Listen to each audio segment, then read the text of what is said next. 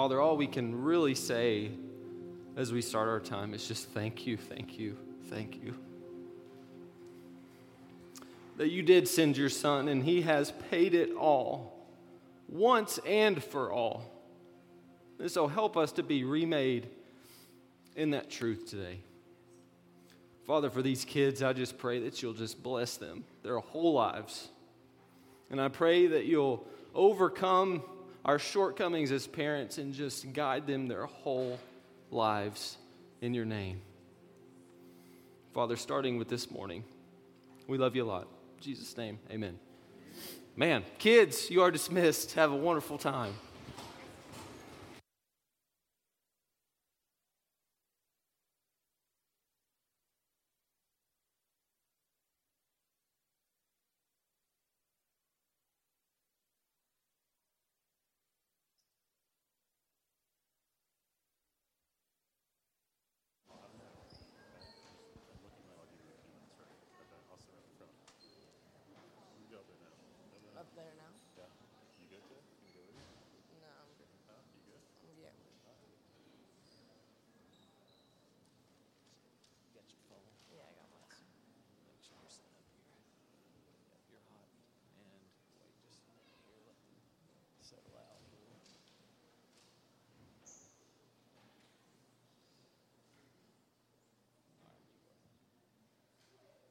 Hello. I'm going to read John 15 15 today. I no longer call you servants because a servant does not know his master's business. Instead, I've called you friends, for everything that I've learned from my Father I've made known to you. John 15 15. Awesome. Thank you, Carson.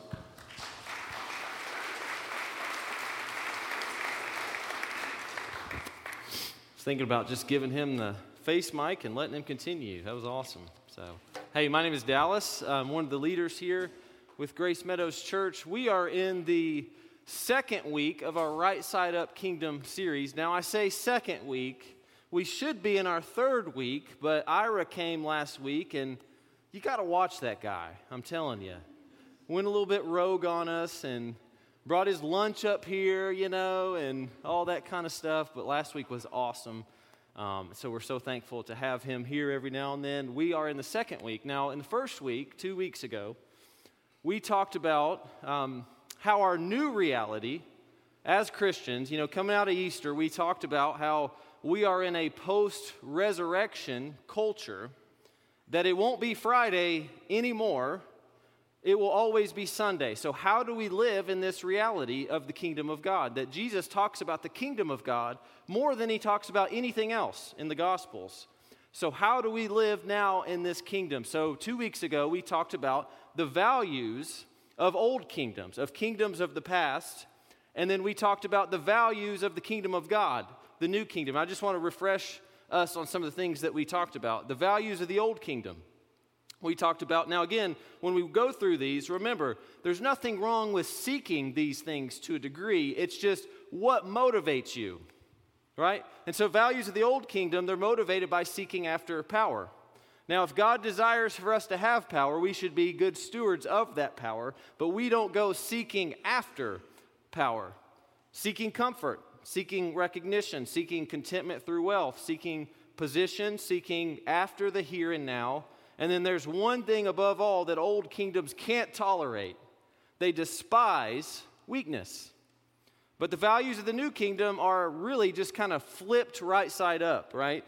Um, it seeks after weakness, it seeks after sacrifice, it seeks submission, self denial, seeks after the truth, and seeks after love. So basically, we concluded that the values of, of the old kingdom can be summed up by operating in what is seen. So we talked about the Pharisees, how they would blow trumpets when they'd give to the poor, right? They wanted everybody to see that they were giving to the poor. And when they would pray, they would go out at the most traffic times on the street corner and pray in front of people so that people could see that they were praying. But in the kingdom of God, it's operating in what is unseen. It is praying at your house when you're alone. It is giving in secret, right? So that we acquire the righteousness of God through it all. Now, one thing that we should note as we move forward is that um, we cannot simply be a people of the unseen. Now, that's a reality that I think we've got to understand that as humans, we first have to be seen before we can operate in the unseen. That we have to have our needs met, our, our needs of love and affection and all these things before we can operate in the unseen. So, one of the main points here today is we can now be a people of the unseen because Jesus sees us. We can be a people of the unseen because Jesus sees us, and that's the only reason. Our ability to ever move from the seen to the unseen is only through Jesus and the cross. And I think about a couple examples from First John. It says that we love because he first loved us. And then in Romans, it says that while we were still sinners, Christ died for us. Point being that it is through what he has done, he has come from an unseen dwelling and came to a seen earth and died for us, and now we can operate beyond the seen. Y'all, all of our needs are met through Jesus. I think one of the great things, one of the reasons why Jesus is such great news is that we never have to go anywhere else for all these seen needs.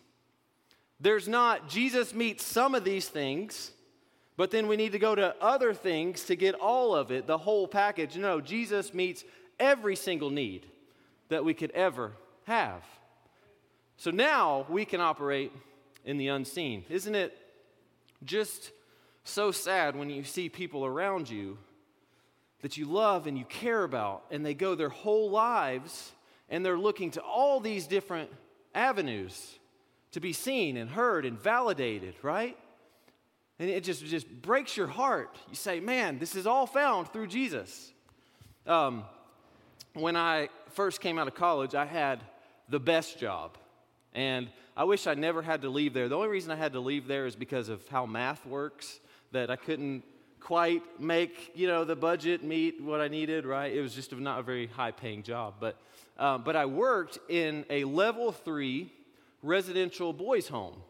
And um, all I would do is I would spend like 10, 12 hours with these boys and play basketball and ping pong and just live life with them, eat meals, right? Teach them some counseling concepts every now and then. But let's be honest, really, I was just hanging out with them.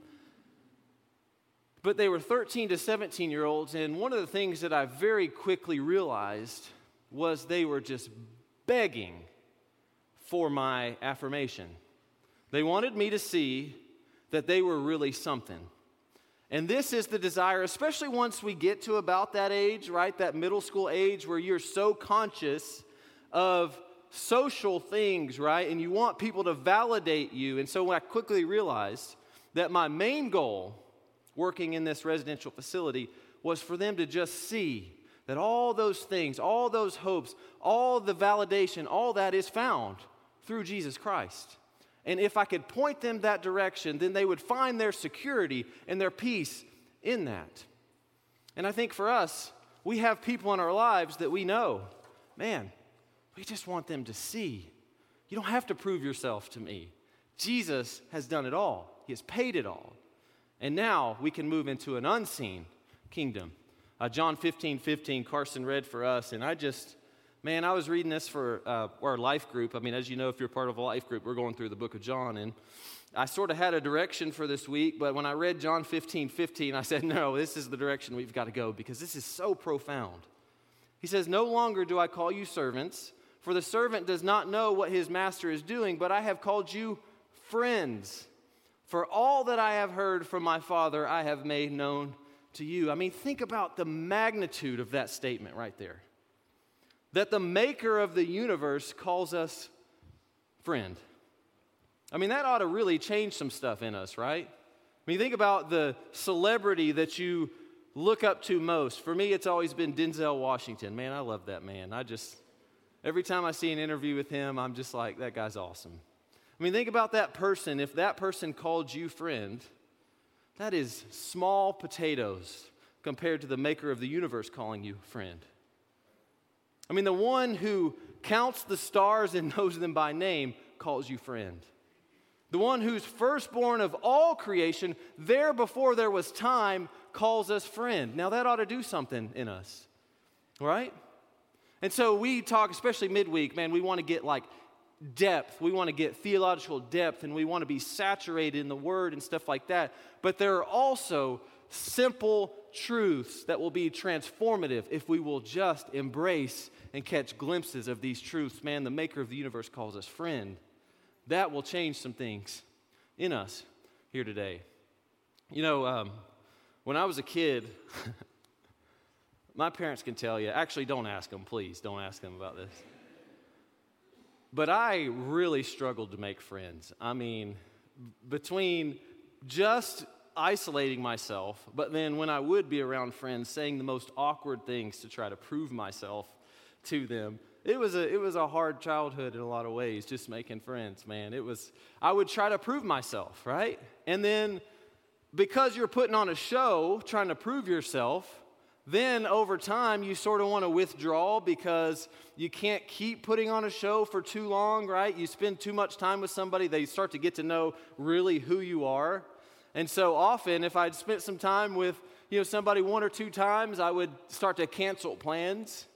Be like, you know what? They kind of think I'm okay at the moment, so I'd like to keep it there. And so let me just withdraw a little bit. And I never really had deep relationships as a kid because of that. And now, even, that still pops up. When I was thinking about, you know, taking this role on last year, that same thinking popped up again man, oh, those, those people there, they love me right now, but the more time goes by, they're going to get to know me more, and I don't know if they'll still love me all that much. I mean, that's kind of the mentality, right? And I think a lot of us have had that mentality at some point in our lives. But the reality with Jesus is this is so important. The reality with Jesus is that you are 100% known and 100% loved. Not only are you 100% loved, you are 100% known. And a lot of us go our whole lives, we just don't want people to know us because we're not sure if that love will still be extended. With Jesus, it's 100% and it's 100%. If you are 99% known, you are unknown. But with Jesus, you are 100% known and 100% loved. Would that change some things here this morning if we truly, truly realize that. I would go as far as to say that until you realize that you're 100% known and 100% loved, then we can't operate in the unseen. Why? Because there'll continue to be some sort of lack, some sort of security need that we're going to go somewhere else to try to fill it, whether it's some sort of relationship, whether it's some sort of uh, achievement, or whatever the case may be. We'll continue to go to the literal, to the physical, to the seen to try to find that affirmation. But when we truly realize that we're 100% known by Jesus and 100% loved, we are free of that for all time.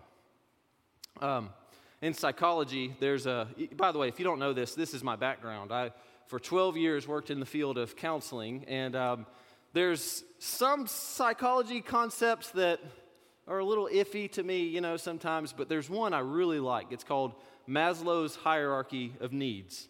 And it's kind of stood the test of time. This was introduced in the 40s, and so it's still here and we're still using it, which that should probably tell you something, right? It's a pretty, pretty good idea. But essentially, what it is is that you have certain needs that need to be met, and then you have needs on top of that, and you have to sort of check those things off. And I say this is a really good concept because it's so true, but what psychology doesn't realize is that all these things are found in Jesus. And so we're going to talk through these things. Yeah, keep that up on there. Uh, the physiological needs, things like air, food, water, shelter, rest, all these things are found in Jesus. Job 33 4, the Spirit of God has made me, and the breath of the Almighty gives me life. In John chapter 7, Jesus wants to give rivers of living water that well up to life. In John chapter 6, He is the bread of life. In Psalm 119, He is my hiding place and my shield. In Hebrews 4, Jesus is our rest.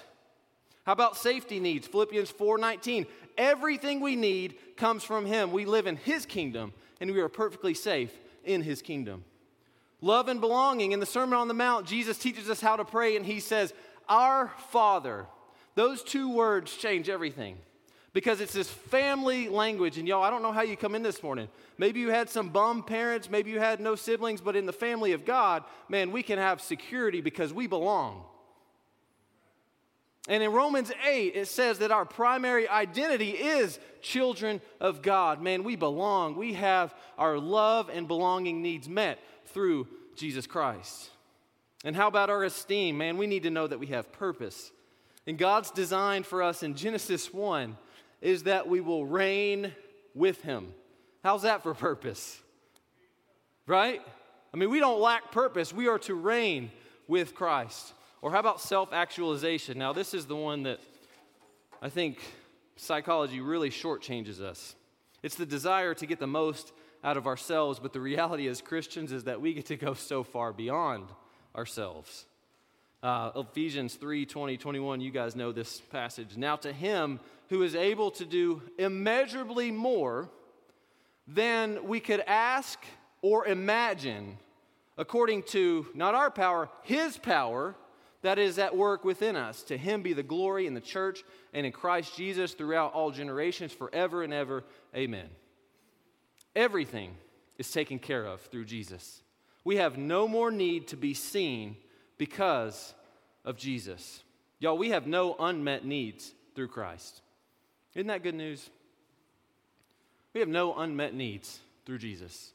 And the more we believe that, the more we can operate in deeper things. We can start to really transform the heart and not have to be focused on what does everybody see around me, but actually desire, God, I want your righteousness in my life. I actually want to become these things that formerly I wanted people to just see, but now in the depths of me, I actually just want to become these kind of things with your spirit and your grace in my life. We can operate there now.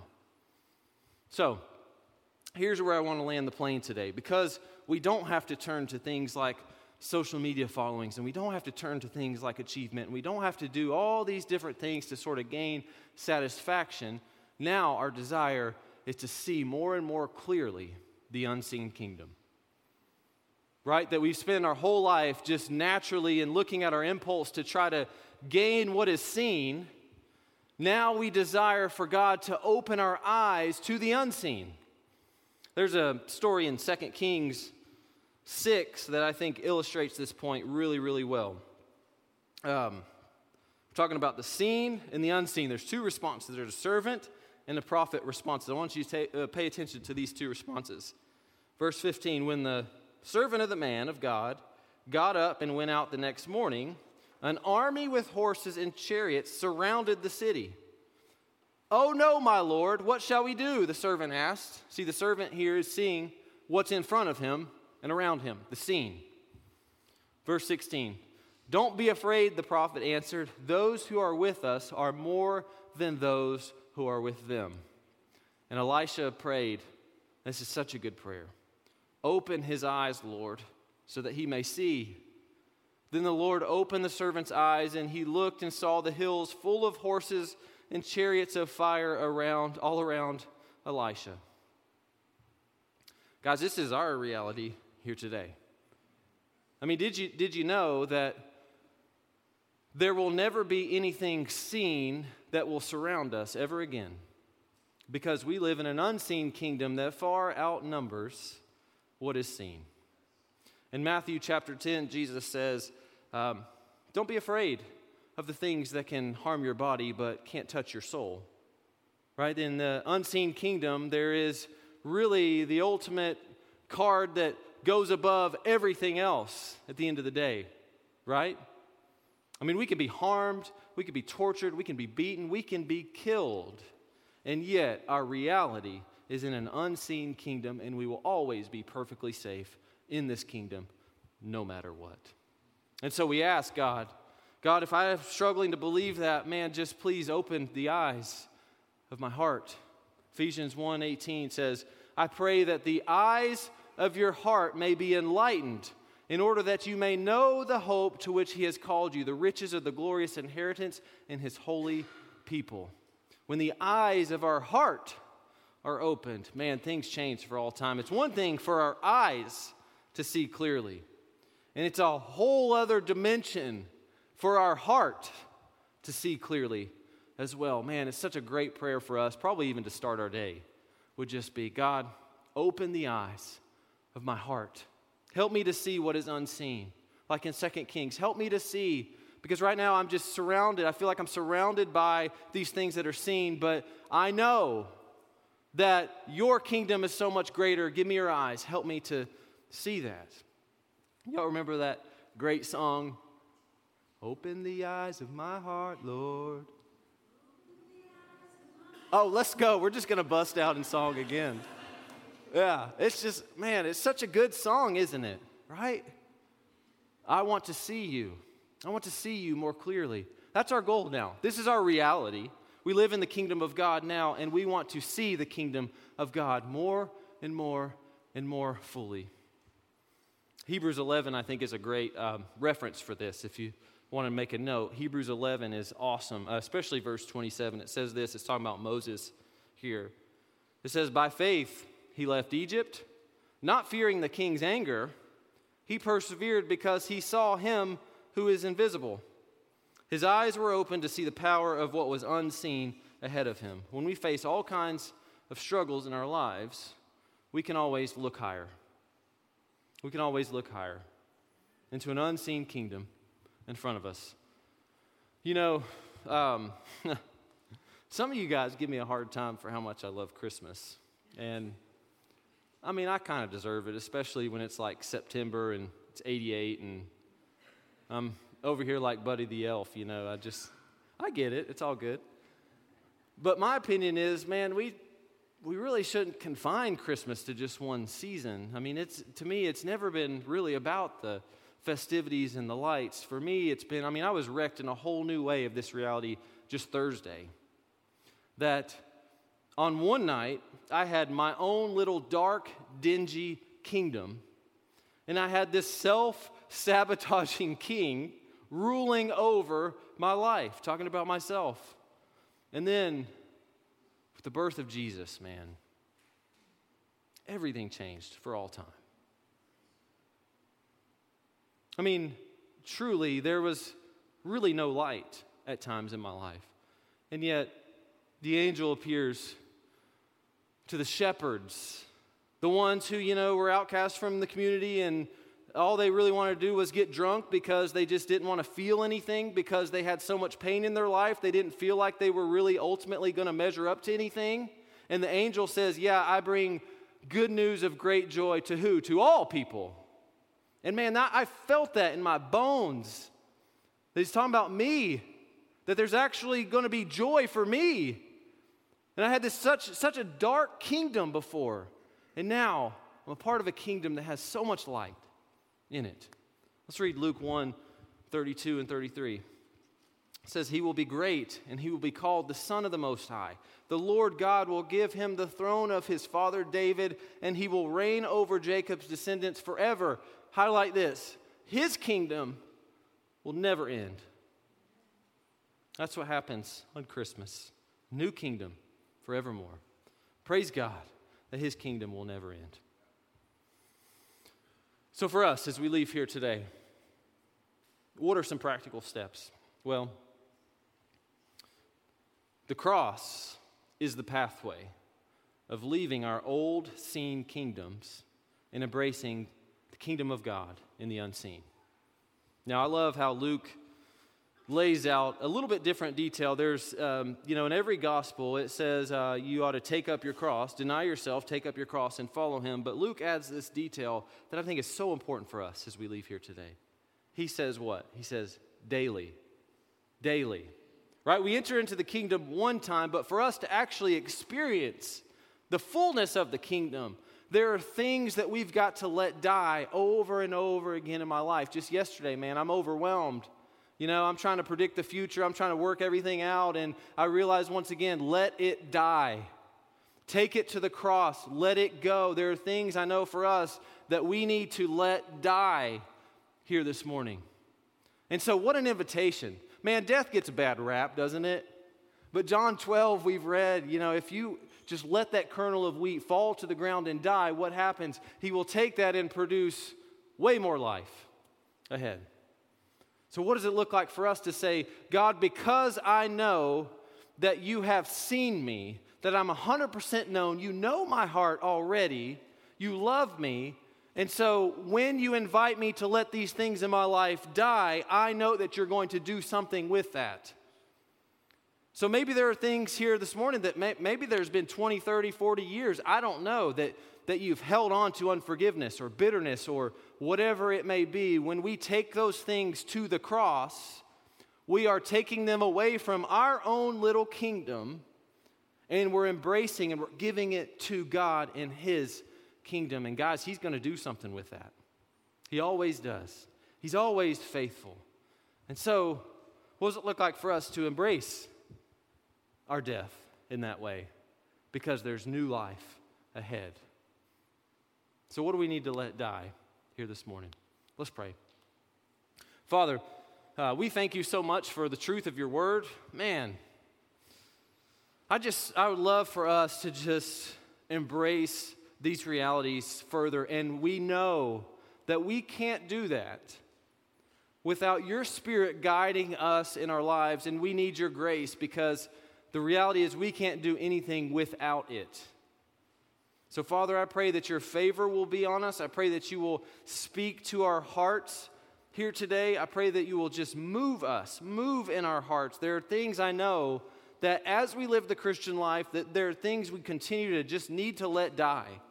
And so help us, convict our hearts. Holy Spirit, move in us, draw us to you here this morning so that we can experience new life in maybe a whole new way as we go. Father, help us to trust you, the one who knows everything. I mean, all the stars, you know them by name. Help us to embrace you and the desire that you have on our lives. And Father, I'm so thankful that you're a good Father. And I'm so thankful that Jesus is the best brother and the best friend we could have ever asked for. Help us to embrace that reality as we go from here. We love you a lot. In Jesus' name, amen. Hey, the altars are open. If you need, um, respond how the Spirit leads.